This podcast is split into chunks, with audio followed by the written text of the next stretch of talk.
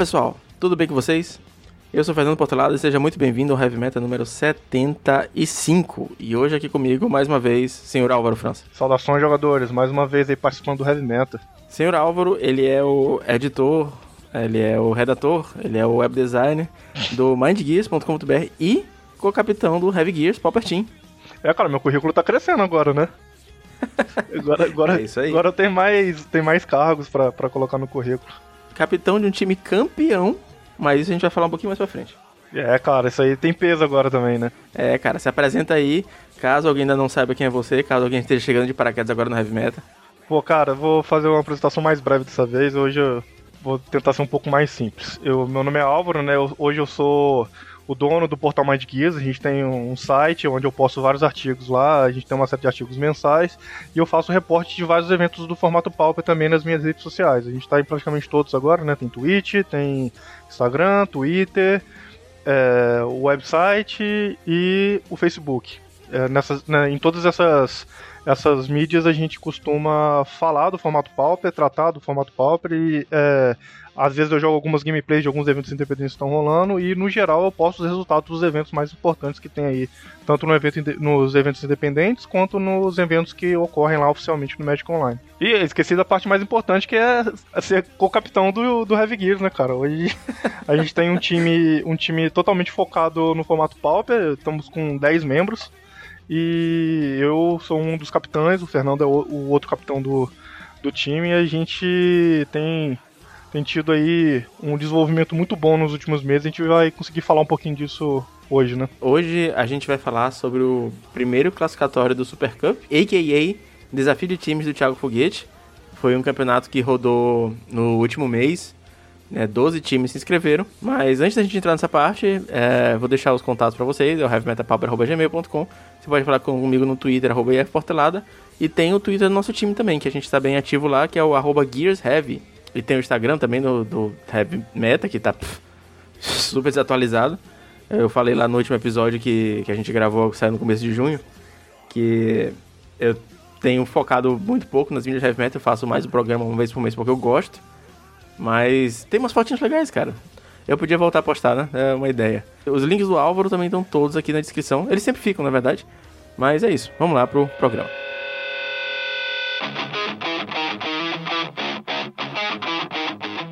Cara, a gente tá gravando hoje, é um, o Heavy Metal 75, e é também em comemoração que o nosso time, que nós criamos juntos, venceu o primeiro desafio de times e conseguiu a primeira vaga aberta para a comunidade pra, para o Pauper Super Cup. E nesse campeonato, a gente já falou várias vezes que, que nós somos co-capitães do time, o time é Heavy Gears, né? O Heavy Metal e o Mind Gears. Mas, como talvez os ouvintes não saibam, eu tô em licença paternidade, eu tive um filho há um mês, tanto que o primeiro jogo desse campeonato, meu filho tinha, tava, tinha uma semana só, então eu já sabia desde o começo que eu não ia conseguir participar. Falei pro Álvaro, cara, assume a bronca aí, é contigo. E o Álvaro, de maneira exemplar, foi o capitão solo nesse último mês aí, liderando o time à vitória. Conta pra gente, cara, um pouquinho da, da experiência que foi estar à frente de um time que jogou o primeiro campeonato de time aberto à comunidade, é importante ressaltar isso. E chegar até a final, a vitória. de, de forma geral, é uma coisa muito recompensadora, né? A gente fica muito feliz de conseguir ver que nossos esforços foram, foram bem atendidos no final desse evento. É, foi um evento é, mais longo, né? Porque esse, esse evento ele era um evento que foi mata-mata, mas como era um evento de, de equipes, tinham muitos jogos rolando, né? Então ele foi uma rodada por semana. E aí essa, essa questão dele ser mais longo, ele demanda um pouco mais de planejamento da gente também. É, pra, pra quem não, não conhece muito da gente, né? Eu vou. Acho que a gente pode botar depois na, na descrição também o link do, da página do nosso time, né? Pra quem quiser conhecer nossos jogadores. Isso.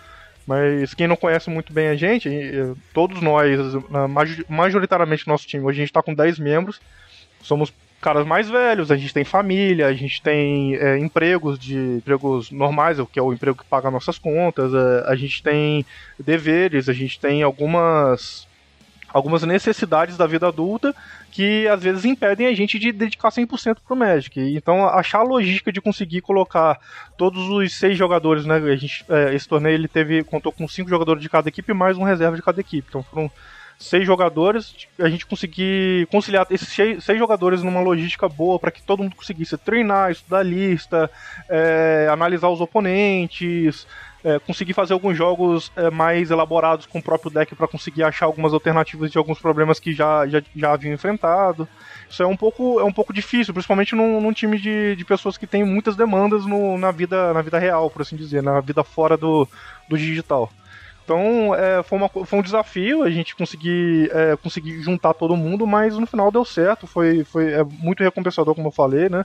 A gente conseguiu é, jogar todos esses jogos, chegar na final e ainda conseguir um, um, uma vitória exemplar aí do, dos nossos jogadores na, na, na final. Todo mundo se dedicou bastante. É, todos os, os, jogadores envolvidos, os cinco, a gente vai falar um pouquinho mais deles né, na frente, mas todos os cinco jogadores mais o reserva que estavam envolvidos estavam muito dedicados. Eu também estava muito dedicado, eu parei para analisar metagame, para estudar lista, para ver quem eram os nossos oponentes. Eu dava dicas lá para os jogadores do que, que, eles podiam fazer de plano de sideboard. Um do, dos nossos membros lá também, que é o, o ele é um cara um pouco mais parecido comigo, eu acho. Ele tem essa pegada de, de, de ter mais um, um, olhar estratégico em cima da, dos jogos. Então, ele ajudou bastante também nos questionamentos que a gente podia fazer a nós mesmos antes dos jogos para a gente conseguir facilitar um pouco do desenvolvimento nas partidas. Então, assim, foi um, um período mais longo, um mês né, de, de evento. Foi um pouco, um pouco trabalhoso, por assim dizer, a gente conseguir ajustar essa logística, mas no final deu tudo certo e a gente conseguiu chegar lá. Isso é uma coisa que eu acho que a gente tem que ressaltar também, porque, é, que nem o Álvaro falou, a gente é uma galera mais velha e um dos quesitos que a gente sempre usou para chamar gente pro time é ter uma galera na nossa mesma pegada. Então, é, eu fiz um, um scouting um tempo atrás, conversei com o pessoal que estava indo bem nos campeonatos independentes e tudo mais, e uma das perguntas que eu fazia era sempre. E aí, você é um pau no cu? e tipo, a gente não quer a galera. Beleza, você pode ser muito bom, mas se você for um pau no cu, não é o, não é o seu lugar. Teve uma conversa que eu tive com o Kaique, o Firex é maquinista, que é, quando eu descobri que ele era um adulto, que ele tinha um emprego de verdade, eu falei, pô, tá ótimo, o cara joga bem, tá com resultados bons, diz que não é um pau no cu, e tem. E, e é um adulto, saca? Eu acho que é muito mais fácil você interagir saber o que esperar e essas pessoas esperarem de você uma coisa que está todo mundo no mesmo momento de vida. Não estou falando que é, é, errado, sei lá, morar com os pais ou etc. Ou ser um grinder em full time. Mas é, a gente tem uma expectativa e as pessoas têm uma expectativa da gente porque sabem que a gente está mais ou menos na mesma vibe. Então, ah, tô de plantão, não posso trabalhar hoje. Ou, ah, tem que ver, ficar com meu filho.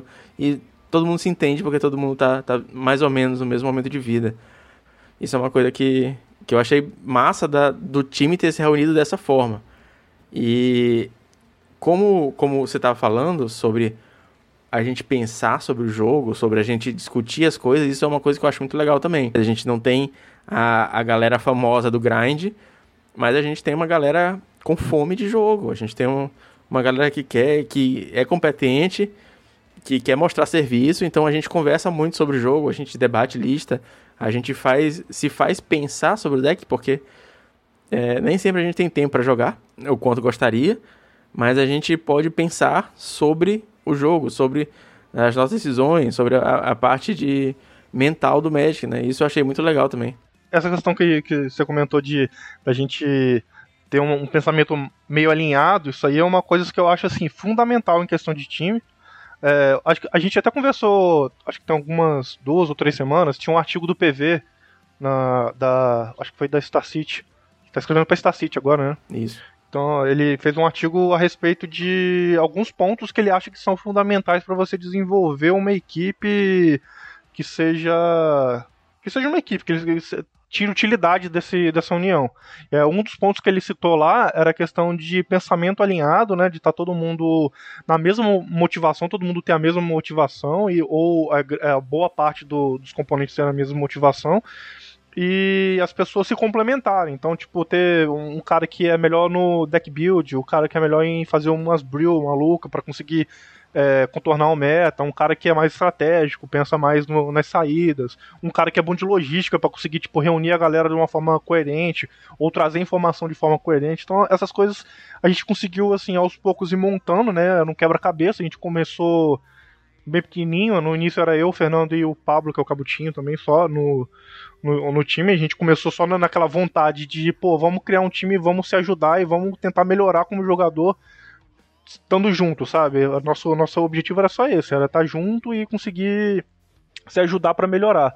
A gente começou pequeno, com três jogadores só, e com o tempo a gente foi vendo que tinha jogadores que eram alinhados com a gente. A gente já tem, tipo, um, um, um grupo de, de seguidores que a gente já acompanha há bastante tempo, né? A gente tem um grupo em conjunto com esses seguidores que a gente troca bastante ideia durante é, o, o dia e no, no, no decorrer da, dos dias a gente conversa bastante sobre coisas relacionadas ao jogo. a gente já conhece bastante desse grupo e a gente viu que tinha gente ali que era alinhada com a gente, que gente que pensava mais ou menos como nós ou que tinha as mesmas dificuldades de vida que a gente, que aí é, a gente sabe que as pessoas, assim, é, é como o Fernando falou, não é que a gente está segregando os caras que, tipo, são são, grinders, ou os caras que vivem no jogo, ou os caras que são mais novos ainda e estão morando com os pais, ou estão em época de faculdade, etc.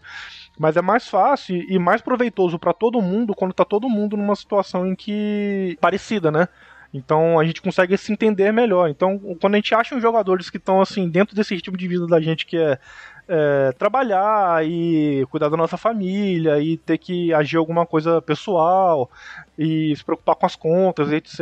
E ainda tá jogando também, é, um, é mais fácil pra gente conseguir conciliar com esse cara do que com um cara que tá jogando todo dia, o tempo inteiro, porque o cara tem um horário diferente do nosso. Não é, não é uma questão de preconceito com essa galera, é só uma coisa de alinhar o pensamento da equipe, porque eu acho que a gente tinha melhores resultados assim. A gente foi achando uns caras que eram assim, e a gente foi convidando, foi conversando com alguns, né? Teve outros que a gente buscou também por resultado, e a gente conversa com o cara antes, a gente chegou já, tipo, a levantar é, a possibilidade de convidar uma pessoa e a gente viu que essa pessoa ela não era alinhada com os pensamentos da equipe, não assim só em questões de de vivência ou do estilo de vida, mas o cara tem um pensamento que a gente julga que não é proveitoso para ninguém. Então a gente chegou a cogitar uma pessoa e a gente não convidou porque por conta disso. E, e agora que a gente falou um pouquinho sobre o time, eu acho que faz sentido a gente explicar como é que foi o campeonato, né? Entraram 12 times, o 02 Drop, o Armada, o Asa Branca, o Calangos, o Heavy Gears, o Impetus, o Mana Delver, o Monarchs, Steam, Piratas, o Smash e o Titans. É, esse campeonato, além da premiação, é, ele estava dando como vaga, estava uh, dando como na, para o primeiro colocado uma vaga para o Pauper Super Cup, que é, foi o campeonato que rolou, o primeiro campeonato de times Pauper do Brasil, assim, grande, que a gente movimentou, o cenário de times foi esse.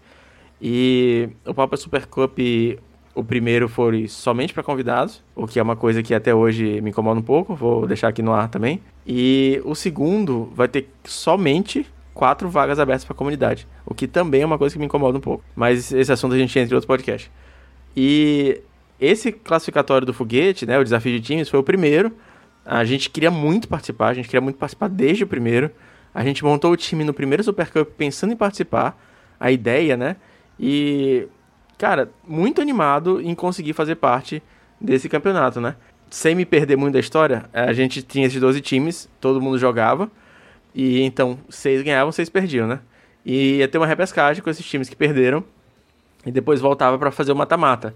O Heavy Gears conseguiu, logo na, na, primeira rodada, se classificar, a gente não, não precisou ir pra repescagem, e foram sempre jogos muito difíceis, cara. Eu achei o nível do campeonato muito alto, inclusive é, tinham alguns times participando, no caso o Asa Branca, a, o Monadelver, o Monarchs, que esses times já tinham vaga para o Super Cup.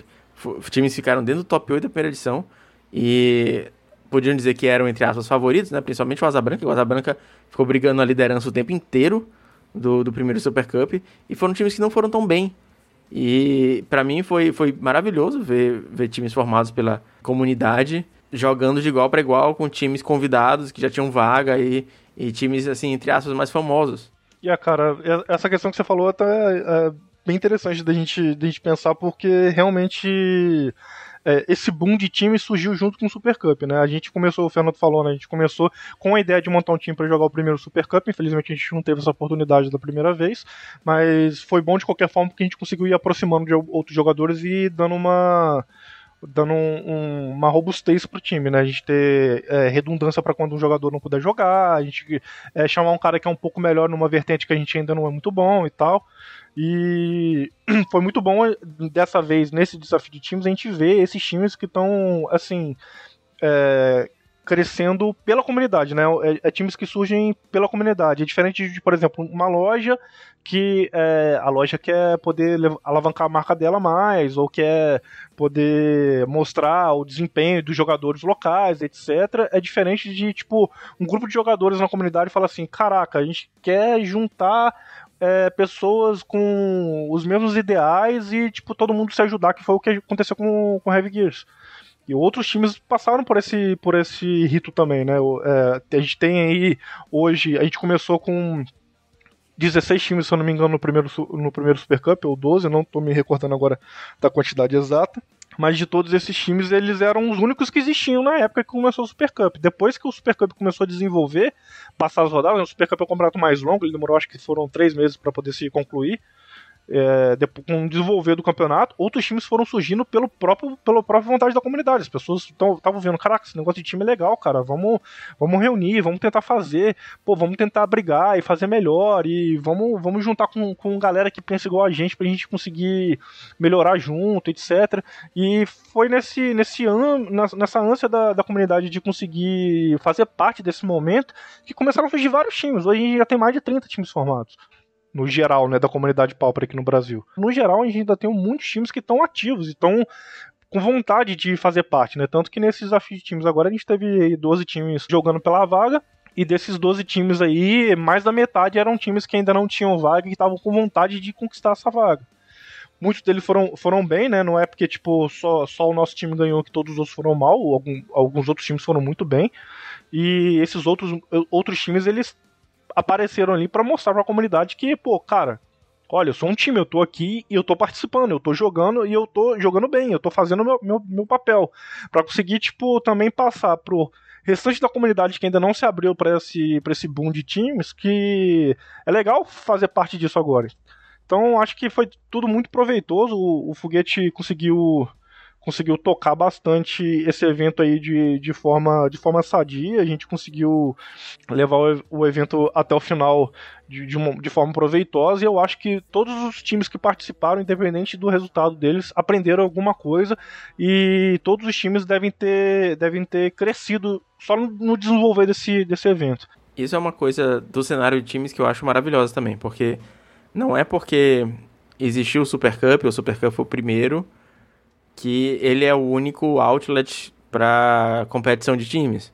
A gente mesmo estava organizando os confrontos, o, o Foguete, quando ele fazia parte da Impetus, estava é, fazendo, fazendo desafio Impetus e teve algum, algumas partidas entre outros times também. E é uma coisa que eu acho que deve voltar a acontecer, eu acho que deve ter mais campeonatos de time, porque eu acho que a galera que está montando os times agora está entendendo que é uma emoção diferente é, além de você tá, ter a sua competitividade singular, né, a própria, jogando com as cartinhas na sua frente, você tem a competitividade em equipe. É, você está torcendo pelo seu amigo, tá lá no Discord, todo mundo é, dando as calls, fazendo os comentários. E isso é uma emoção que previamente a gente não tinha, né? Porque você não pode ficar comentando o jogo enquanto está acontecendo. E é uma coisa que a gente tem online, porque tá todo mundo no Discord mesmo, compartilhando tela. A gente tá vendo pelo mall, tá vendo na stream. Então eu acho que se você não tem um time, corre para montar o seu, fala com seus amigos, vai começar a treinar, vai começar a montar, vai pesquisar sobre. Porque eu acho que o Heavy Gears prova que o, o cara comum, o cara comum que tem louça para lavar, filho para criar, é, trabalho, chefe no, no ouvido, consegue, consegue, cara. A gente conseguiu essa vaga com, com esforço, suor, com dedicação é, sorte, claro, tá envolvida. E junta a sua galera, treina, se dedica, estuda e vai lá. E, tem, e o cenário não tem muito a crescer. Ainda tem três vagas para o Super Cup e com certeza vão ter outras iniciativas para você movimentar seu time. Isso aí, eu acho que agora é o momento. Se você ainda não tem realmente seu time, cara, busca. É, tem várias formas de você, de você fazer parte de um time, né? Teve já um membro da comunidade que, que me perguntou, cara, eu tô já há alguns anos tentando entrar num time e eu não consigo, o que, é que eu faço? E a resposta que eu, dou, que eu dei para ele é a mesma que eu, que eu vou dar agora. Você tem duas formas de, de, de ter um time, de fazer parte de um time. Uma é você ir jogando eventos e se mostrando na comunidade, mostrando que você está presente e fazendo bons resultados, porque olheiros existem, tá? É, não, não, é, não é uma coisa é, exclusiva do, de esportes é, convencionais, tipo futebol, etc. O olheiro existe de verdade, o cara que tá ali a, acompanhando o meta e tá vendo, tá vendo o resultado do, dos, dos jogadores, tá vendo como cada um tá indo. E essa é uma das formas, você ir se posicionando bem nos eventos, mostrar que você tem caráter, etc, que você é um cara de gente boa, que você colabora com a comunidade. E a outra forma é você criar o seu. Foi o que a gente fez, eu e o Fernando fizemos.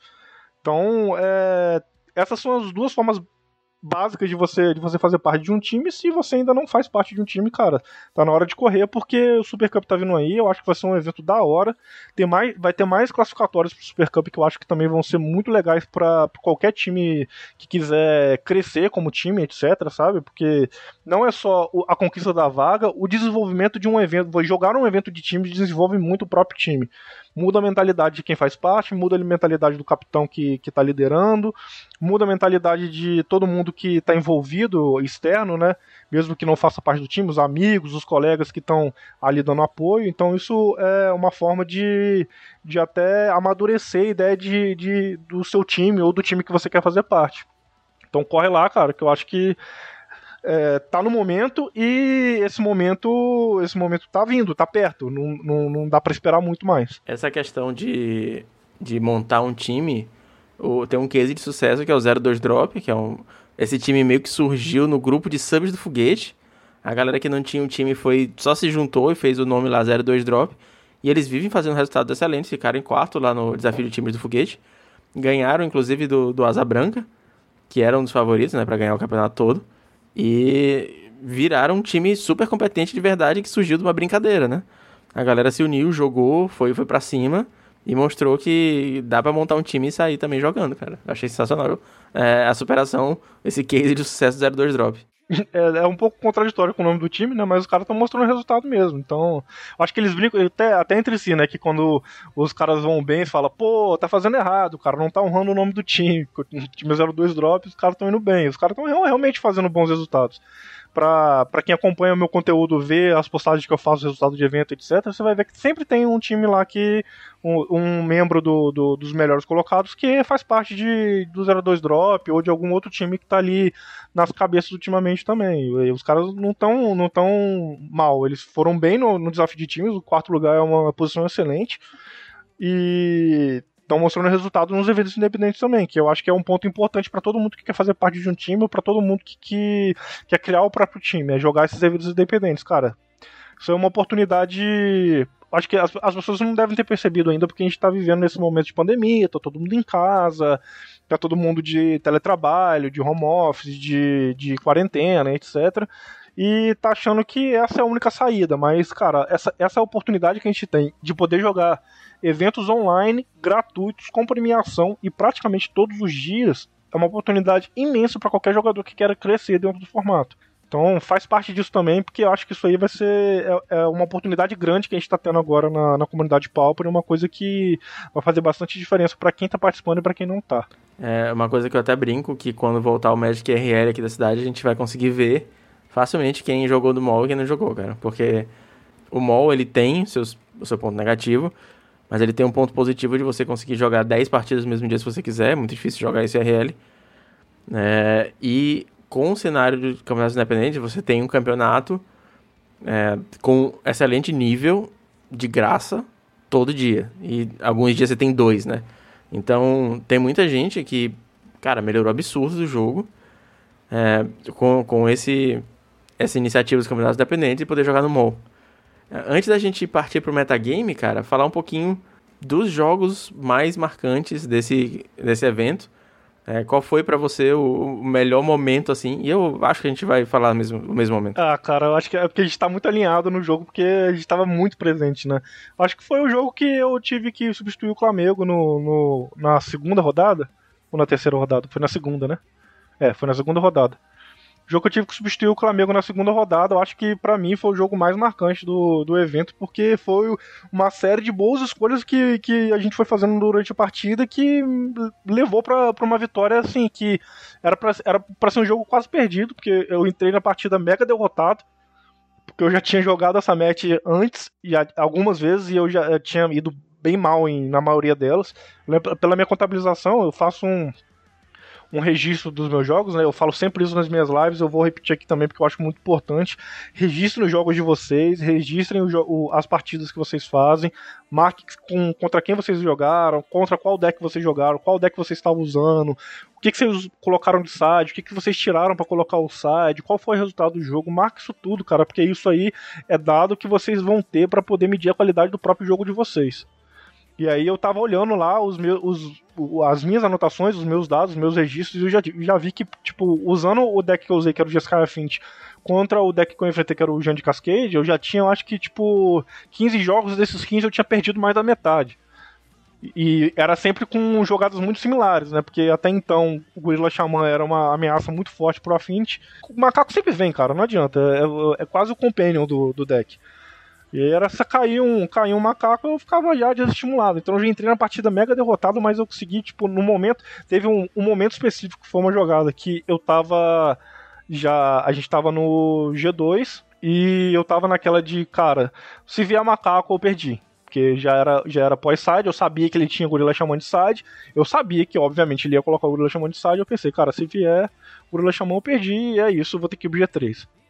E aí foi naquela situação que eu tava assim, com algumas lands já em jogo, acho que eu tinha cinco, duas estrelas cromáticas, umas criaturas na mesa que não iam causar impacto no, no, no, momento ainda. E tava com duas cartas na mão que não iam me ajudar nada contra o Gorilla Xamã naquele momento. E aí veio, eu acho que foi no turno 4 ou no turno 5, ele demorou até um pouco para fazer o Gorilla Xamã, e veio o Gorilla Xamã, eu não tinha resposta, eu pensei, pô, cara, vou vou estourar, vou estourar essa estrela aqui, né? O ruim não vai, mal não vai fazer, porque eu já tô, já tô esperando tomar um gorila e perder minhas lanes, então vou tentar fazer isso aqui. Estourei a, a estrela para azul, consegui comprar uma Blue Metal Blast, fiz o counter no, no gorila e esse, essa foi a jogada que definiu a partida, porque dali para frente o, o Janji não conseguiu se construir, ele já tava com uma, uma base de, de manas bem, bem ruim em jogo, né? Ele só tinha mana, eu acho que vermelho e preto, e ele, eu acho que ele, a mão dele tava muito verde. Então, já, ele já estava com dificuldade para desenvolver e essa jogada foi a jogada que definiu o jogo e na hora todo mundo que estava aí em cal, a gente estava em cal no, no, no, Discord, todo mundo vibrou, todo mundo comemorou, cara, porque foi a, a, a jogada do, do, da partida, sabe? Eu me senti assim, jogando jogando campeonatinho de loja quando eu era quando eu era moleque, lá que eu tinha meus 10 anos. Eu me senti jogando meu primeiro campeonato de loja e, tipo, fazendo aquela jogada decisiva para top 8, sabe?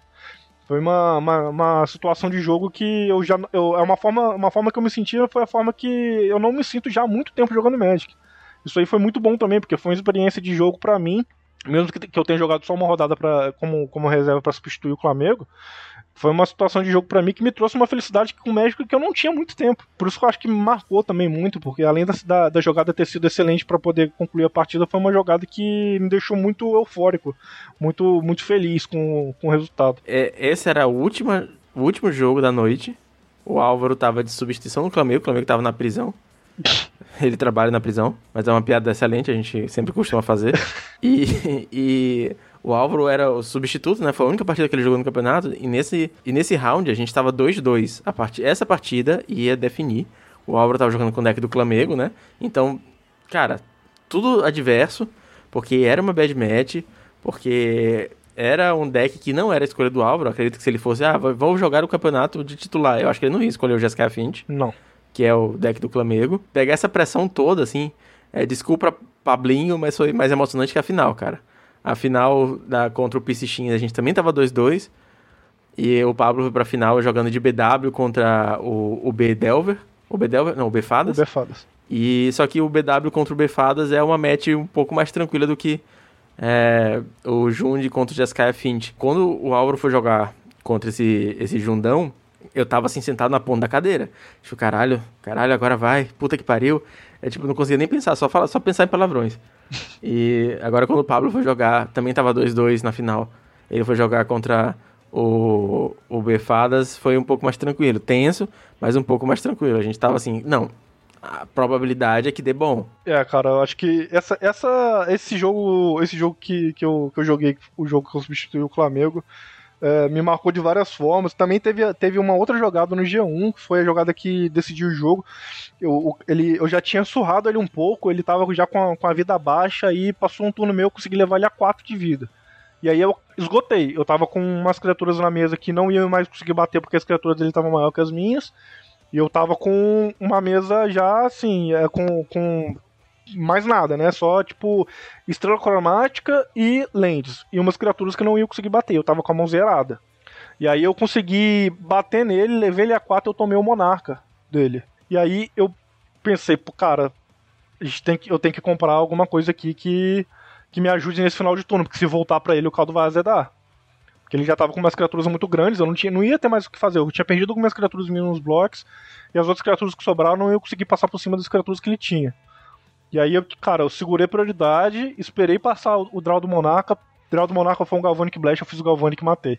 Também foi uma jogada que, assim, mudou mudou minha percepção também de, de como eu me sinto em relação aos jogos de Magic. E uma outra partida que, que também foi muito emocionante foi a partida do Tesso. É, o Tesso estava jogando de Elfos e ele jogou contra o Benoro, que todo, é reconhecido é, comumente como um dos maiores jogadores de Elfos do Brasil, quiçá do mundo. Ele é bem famoso por jogar de Elfos. É, o Clamego sempre brinca que, que ele é o Eladan brasileiro. E o, o Tesso conseguiu levar essa partida de 2 a 0 na Mirror de Elfos. E a lista do Tesso é uma lista bem diferente do que a gente está acostumado. E ele joga com Viridian Longbow de main deck, cara. E, cara, no, naquele G1, quando ele baixou o Viridian Longbow e começou a pingar os, os elfos do Benor tudinho, eu conseguia sentir a, a fúria do outro lado, assim, da, as folhas do Benoro, tudo amassando as folhas na mão, de puto. Essa, essa, essa jogada também foi muito, muito marcante pra gente. Porque eu, eu acho que naquele momento o Terço estava numa situação que ele estava pressionado e que ele não ia conseguir. Eles tiveram uma abertura muito parecida. Os dois saíram de Mana Dork e fizeram uma, uma Priest of Titania no T2 com alguma outra criatura e estavam numa situação em que o Benoro acho que tinha feito um Tibia Watch ou alguma outra criatura que impunha alguma pressão no, na, na, mesa no momento. E o Terço tava já sem muito recurso, né? Ele precisava fazer alguma coisa. E aí foi, tipo, acho. Eu não, eu não sei ainda, porque eu não, não esqueci de perguntar pro Terço se ele, aquilo foi o draw do turno, mas ele fez umas criaturas, fez o Viridian Longbow, equipou e deu um de dano na Priest do, do Benoro. Aí pronto, eu acho que era a única criatura que ele tinha para poder gerar recurso para ele, porque ele só tava com o terreno. E aí ele não, não voltou mais pro jogo. Nesse momento aí também foi, foi momento de euforia aqui no time. Sim, e a lista do Tesso, Tesso, Senhor Terção, o Folha Seca do Nordeste, o Rei Elfo de Fortaleza, foi o MVP do campeonato, né? É, é sempre importante ressaltar isso. Ele, a lista de elfos dele, do nosso MVP, é, é, bem diferentona, cara. Ela usa umas cartas que você provavelmente não conhece, como a Bruxa Profanadora, que é uma carta assim que acho que só ele usa, ele descobriu essa carta, nem o Wizard sabe que ela existe. E o Tesso achou. E ele conseguiu ser o MVP do campeonato, com todas as vitórias, né? Todos, todos os jogos que ele jogou, ele ganhou. E deixar o parabéns também aqui pro, no ar pro, pro nosso Terção, o Folha Seca do Nordeste. E já que a gente tá falando de decks, cara, é, como foi a escolha dos decks do time? Eu tô perguntando isso, eu sei, mas você que tá aí de casa não sabe, entendeu? Entendeu a, a parte da orelha? Como é que foi a escolha de decks do time? Cara, é, a gente faz uma escolha mais amistosa de, de, baralhos, né? Num evento de times desse, né? Cada time tinha cinco jogadores que iam jogar, mais um reserva, né? Mas eram cinco que iam participar. E o reserva tinha que jogar com o deck da pessoa que ele tivesse substituindo. Então, no, no, no todo, tinham cinco decks diferentes para cada time. Você tinha que manter o mesmo deck até o final do evento. Então, é, a gente tinha aí é, cinco jogadores por por time, é, vezes 12 times, a gente tinha 60 decks que, que a gente tinha de possibilidade. Na verdade, 50 e, é, 55 porque a gente tinha os nossos próprios, né? Então eram 55 outros decks diferentes que a gente teria que tipo pensar para poder chegar numa conclusão do que, que seria melhor a gente usar é muito difícil fazer uma escolha dessa forma num, num campeonato em que é tão aberto, né? As listas eram abertas, mas até então a gente não tinha acesso à lista dos oponentes, né? Porque todo mundo liberou a própria lista ao mesmo tempo para que ninguém ficasse privilegiado mas é muito difícil da gente conseguir mapear um metagame de um evento que nunca aconteceu. É diferente do que eu faço lá com meta-análise todo mês, que eu mapeio um metagame de um evento que acontece todo final de semana. E é para sempre. Todo mês, todo final de semana tem esse evento. E aí é mais fácil você ver qual é a correlação de escolhas dos jogadores de um evento para outro. Quando é um evento que você nunca jogou, fica um pouco difícil. A gente consegue, tipo assim, pouco que a gente fez no caso, né? Tentar se balizar um pouco pela escolha dos decks é, mais típicos dos outros times. A gente pegou, olhou os outros times que iam participar etc. A gente olhou os decks mais típicos de cada um. Obviamente, a gente. É, eu fiz previsões lá com, com o resto do time que foram corretas e outras foram erradas. Não, não tem como acertar todos, né? Mas a gente conseguiu ver, assim, no geral, mais ou menos como é que tava. E aí eu comecei a, a questionar os jogadores que estavam interessados em fazer parte, quais eram os decks que eles se sentiam mais confortáveis para pilotar num evento assim.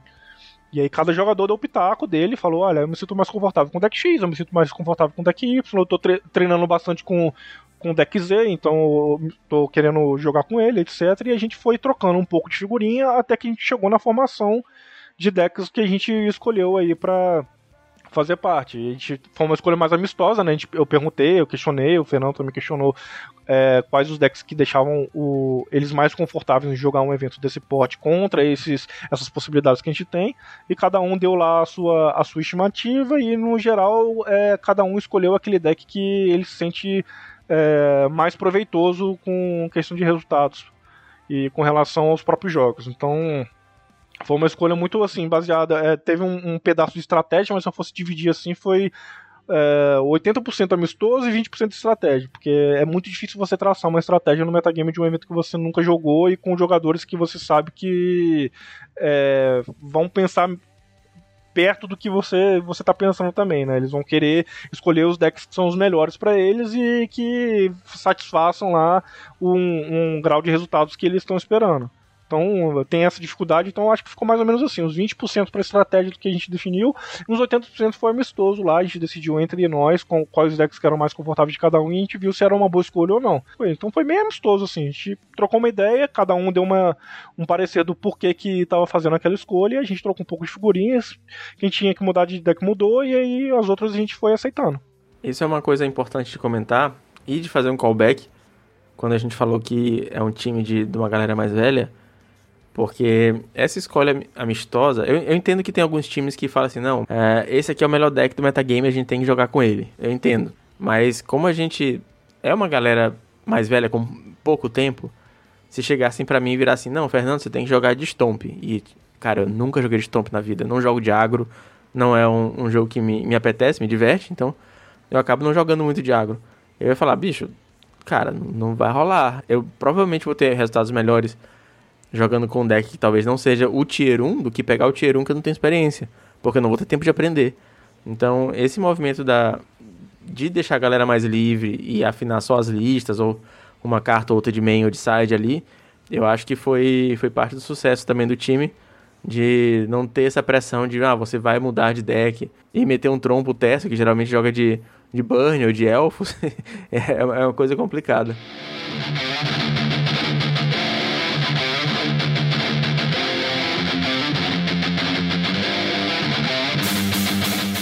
E uma coisa que você falou e leva a gente ao próximo assunto, que é o metagame, né? É, o metagame, você comentou que o Tron tava um pouquinho mais em baixa, o Boros tinha sumido, os decks de cascade estavam em alta. Esse campeonato, ele foi... ele começou antes do lançamento de Modern Horizons 2, e a minha opinião do metagame é que entre Strixhaven e Modern Horizon, a gente tava com recorte do metagame que para mim tava muito bom. Porque, beleza, os X estão em alta, mas Cara, sei lá, desde que eu comecei a jogar Pauper em 2018, o X é um deck, assim, um dos mais fortes do, do meta. Então, o Tron conseguiu fazer resultado, a gente tava com um deck de combo novo, que era o Mogwarts, que já sumiu, né? Porque tem um deck de combo melhor. E a gente não tava com a Affinity tão forte quanto tá agora. Então a gente tava jogando em um metagame congelado e eu acho que foi até melhor. Porque eu fico vendo repórter de liga, a galera pega 3 Affinity, 4 Affinity em liga. E, e deck de esquilo também tá, tá bem presente. Tem uns jogadores fazendo resultados absurdos com a lista Ractus de esquilo, né? O Sam Pop e o Saidin Reiki. Então acho que 29 1 em ligas combinadas, né? Eles estão jogando com a mesma lista. Há pouco no Twitter o Base acabou de fazer um 5-0 com a mesma lista. Então, assim, é, é, triste que a gente esteja nesse estágio do metagame agora, porque tá acontecendo no mesmo momento que a gente tá gravando esse podcast, tá na época do classificatório do Mana Traders, e tem muita gente de outros formatos vindo jogar o Pauper e não estão tendo a melhor experiência possível. Você tem alguma coisa para comentar sobre esse recorte do metagame, tanto como foi no campeonato e como tá agora, assim, depois que, que a gente tirou o pause, né? Tava congelado, a gente tava em pause. Jogando esse metagame aqui agora, deu fast forward. O metagame anterior, ele tava muito diferente, claro, né? E tinha lá as suas peculiaridades. O, o, eu comentei mais cedo que eu não tava gostando muito do metagame como tava antes do lançamento do Modern Horizons também, porque eu acho que tinha uma consideração muito grande de X. Mas é isso que o Fernando falou. Os mid-ranges azuis eles sempre foram muito presentes no formato e eles sempre tiveram uma performance muito boa. Então, eventualmente, eles iam voltar lá e eles iam permanecer ali no, no nas, nas, cabeças do formato até que alguma coisa mudasse. E foi o que aconteceu, né? A gente entrou no, no, com uma edição nova aí que a gente sabe que historicamente às vezes acaba, acaba causando problemas pro, pro, pro formato. E essa edição nova, de fato, está causando alguns problemas no formato. O metagame antes ele estava um pouco mais variado, né? A gente tinha aparição de. Como tinha muito o X, alguns agros estavam performando melhor. Então, tinha elfos, tinha é, GW Auras, tinha alguns heróis que chegaram a aparecer. Boros Bully estava num período muito bom, porque ele tem uma match muito favorável. Muito favorável não, mas é uma match mais equilibrada contra os mid-ranges azuis.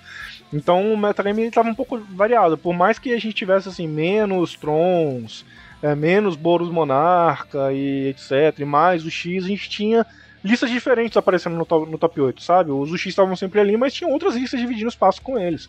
E eram listas que estavam aparecendo com frequência, isso significa que eles estão com uma presença uma presença estável no metagame, né? Eles não estão aparecendo e sumindo com muita frequência. É, quando eu escrevo meta-análise lá, no finalzinho eu faço umas previsões pro mês, pro mês seguinte, né?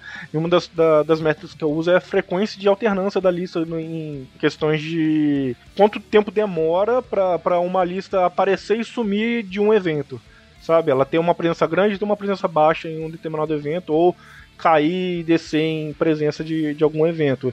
E essa frequência, ela tá, é, para alguns decks ela é muito grande, mas para os decks que estavam até antes de sair o Modern Horizons, ela estava numa uma frequência ok. Ela estava tipo assim.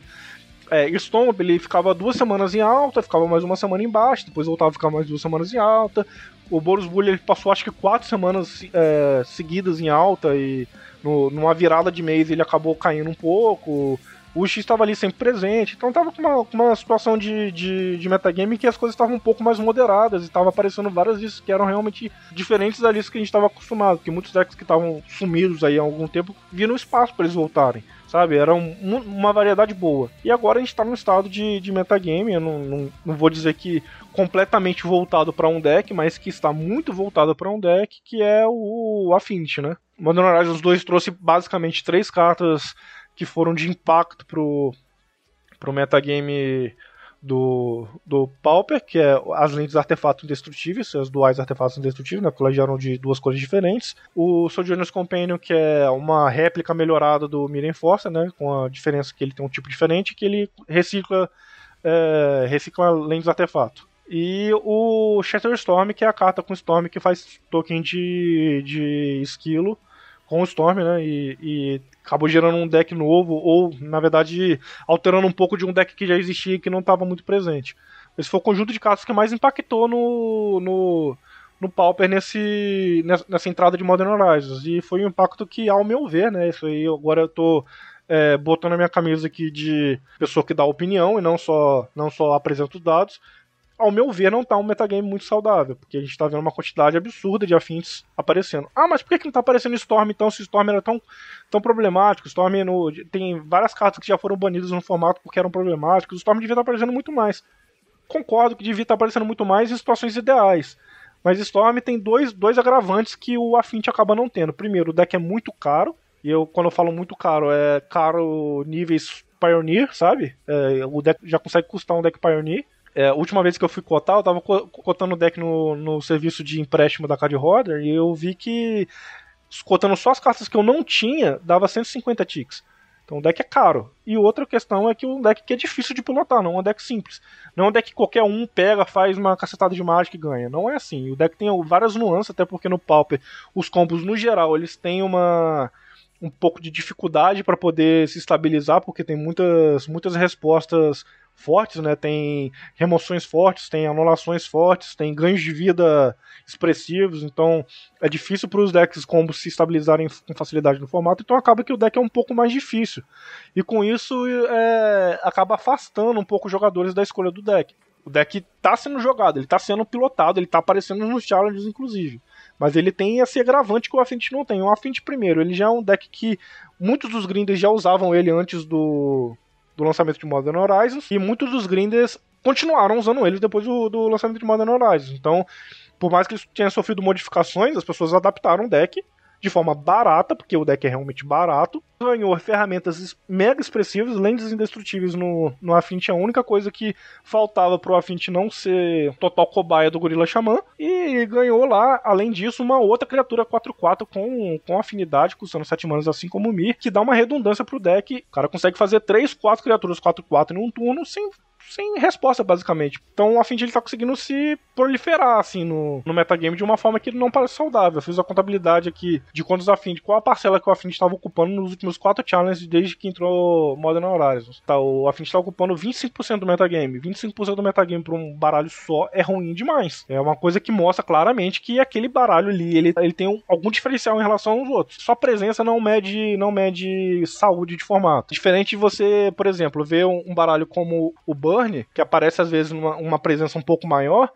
e não, não faz um, um, resultados muito expressivos com muita frequência. É diferente você ver um Affinity que está com uma presença muito grande e que está fazendo resultado toda semana. Os eventos independentes tinham 4, 5. No Challenge tinham 3, 4 também. Cara, é bastante isso. E no metagame como um todo, ele está ocupando 25% do, do, do metagame. Para quem está jogando o, o Mana Traders agora, o, o, o circuito deles, que esse mês agora de julho é Pauper, tá sentindo um pouco disso. Algumas pessoas não estão pegando tantos afins, mas eu vejo que outras pessoas pegam vários de vez, assim, um atrás do outro. Eu não sei se isso vai ser o suficiente para acarretar um banimento, agora botando, botando novamente a camisa de quem traz os dados, os dados concretos da, da situação, 25% do metagame de quatro eventos é, somados é muita coisa. Ainda acho que é problemático e que eventualmente isso pode gerar um banimento. Não sei se efetivamente vai ocorrer, porque a maioria das cartas que estão entre aspas, sendo problemáticos agora são cartas que a Wizard acabou de lançar e não é política da empresa banir cartas que eles acabaram de lançar porque não é vantajoso. Então não sei quanto tempo vai demorar, se vai acontecer e como que vai acontecer isso. é, é, é, até difícil falar depois de, de, tudo isso, mas eu acho que o Álvaro sintetizou bem o que, que a gente tá, tá meio que sentindo com, com esse metagame de Affinity. Eu tenho uma, uma percepção pessoal, e eu já falei isso em outros heavy metals por aqui, que o Affinity ele é um deck que rouba em alguns conceitos básicos do Magic. Ele consegue ultrapassar o conceito de curva de mana, né? Você no terceiro turno tá conseguindo fazer agora dois ou três bichos 4-4, é, pagando 7 de. não pagando 7 de mana para cada, né? Ele geralmente tinha esse calcanhar de Aquiles, que era, era o gorila xamã, você jogava de, de Affinity sempre meio, meio apreensivo do oponente fazer um gorila, você tinha que ter resposta ou você, tinha, ou você perdeu. E agora você não tem mais calcanhar de Aquiles, é um deck que, que é tipo o Burn, que também já falei aqui que eu acho que ele rouba muitos conceitos do Magic, ele ignora a fase de combate. Ah, aquela, aquela partezinha que você aprende no tutorial de o, oponente vai bater com uma criatura, você vai botar essa criatura na frente para bloquear, não existe no Burn, né? Ele joga o dano direto na cara. Ele tem esse calcanhar de Aquiles dele que é o ganho de vida, que é perder o gás. Então, é um deck que tem que ser o canhão de vidro. para funcionar, tem que ser o canhão de vidro. Você não pega um deck com Burn no Affinity e coloca nele a estabilidade que ele precisa para ser o tier 0 do formato. E beleza, o Storm é um deck absurdo, ele mata no turno 2, mas eu ainda acho que o Affinity, pela consistência, é um deck melhor. Eu acho que ele é o deck mais forte do formato hoje. E é triste falar isso, mas eu também espero que, que tenha algum banimento ou um downgrade muito agressivo. Eu tava até comentando no Twitter hoje que tem uma cartinha chamada Shattering Spree, que ela é uma vermelha, é um sorcerer vermelho, Custa um vermelho, destrói o artefato alvo se ela tem replicar um vermelho. É uma carta que não ia ser facilmente utilizada, né? Porque não é todo deck que consegue gerar 3, 4 vermelhos rápido né, para ela fazer efeito. Mas eu acho que ela ia ter o impacto que o Gorila Shaman tinha até pouco tempo atrás. Porque vamos supor que no turno 3 do Affinity você consiga colocar um Prisma e um, dois Mir em jogo, né? O Soul Jonas Companion e outro Mir. E aí o cara no turno 3 dele vai e consegue destruir o, o Prisma e os, os, dois bichos. Voltou a estacar zero, né? Tipo, ó, ó, o Affinity tá muito na frente, não. Calma, tá? Freou o deck completamente. Mas você não destruiu os terrenos, o deck pode se reconstruir. Porque os terrenos agora são basicamente indestrutíveis. Não é todo deck que vai conseguir utilizar isso, né? Um deck, decks vão ter que começar a splashar muito vermelho. Mas é uma carta que, que eu acho que poderia entrar no formato agora e fazer o papel do novo Gorila Xamã eu acho que eventualmente algo vai ter que acontecer. Esse algo não precisa ser banimento. mas ele pode ser entrada de carta nova ou adaptação do formato. Eu acho que quando tá muito polarizado assim, é difícil se adaptar, porque, é, convenhamos, o Pauper é um formato limitado, é limitado a uma das quatro raridades do jogo, então a gente não tem um leque de opções tão, tão grande quanto os outros formatos, né? Vamos ver o que vai acontecer, eu acho que também, com, do jeito que as coisas estão andando, não tem tantos é, prós no formato, querendo quebrar o formato, acho que é mais fácil para os grinders só pegar o Affinity e cair para cima, é, botar, adaptar as listas pro, pro field, para as mirrors, e é isso. E a gente vai viver nesse formato por alguns meses. Eu acho que vai ser parecido com o Fall From Favor, que, né, que todo deck tava com Fall From Favor. E eu acho pior do que o Astrolabe. Eu acho que Modern Horizons 2 fez mais mal para o Pauper do que o Modern Horizons 1 com Astrolabe e Ephemerate.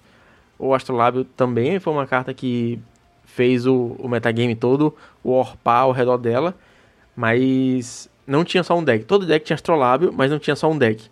Hoje a gente tem basicamente três decks, né? A gente tem o B-Delva, que tá fazendo resultados ainda, porque Gormag segura os 4-4, o deck de esquilos, e a gente tem o Affinity. E a gente tá vendo toda uma míriade de arquétipos entrando em esquecimento, pegando poeira na, no, nas deck box, porque não, não vale a pena. Então, é mais para levantar questionamentos do que para dar respostas. Acho que não tem resposta. Acho que a Wizard vai deixar o, o Pauper correr, porque tá longe de ser o formato em destaque da empresa. Vai deixar o Pauper correr bem, na verdade. Mas é isso. Deixa nos comentários, fala com a gente no Twitter sobre como é que tá a sua impressão aí do formato, se você tá curtindo, se você tá, tá animado pelo futuro, se você espera banimentos. Conversa com a gente, que a gente está interagindo bastante pelo Twitter. Twitter é massa, cara. Twitter é... A bolha de média do Twitter é legal. Mas finalzinho de heavy metal tem uma indicação de metal. Bora lá.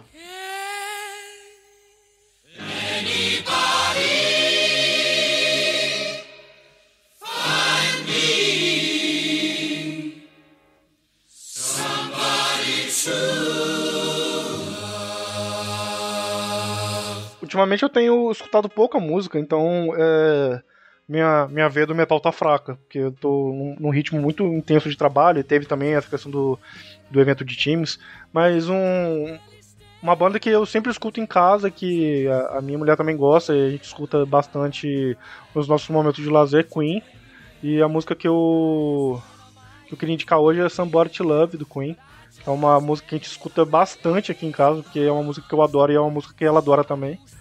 É uma música que a gente lembra muito de viagens, porque várias viagens que a gente fez, a gente fez escutando essa música. Então, essa aí é a minha indicação de hoje. Excelente, cara.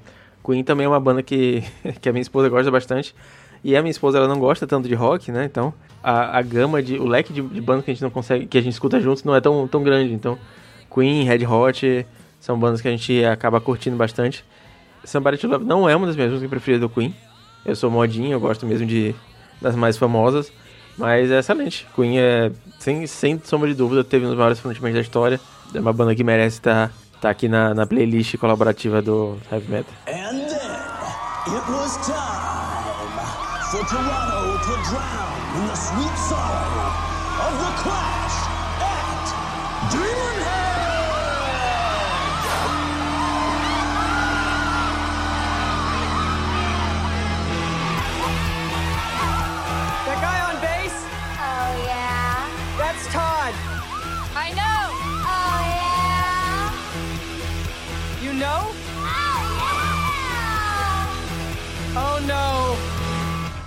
E hoje eu queria indicar, cara, é uma música meio velha em uma edição nova, que o nome da música é Black Sheep. Ela foi trilha sonora do Scott Pilgrim.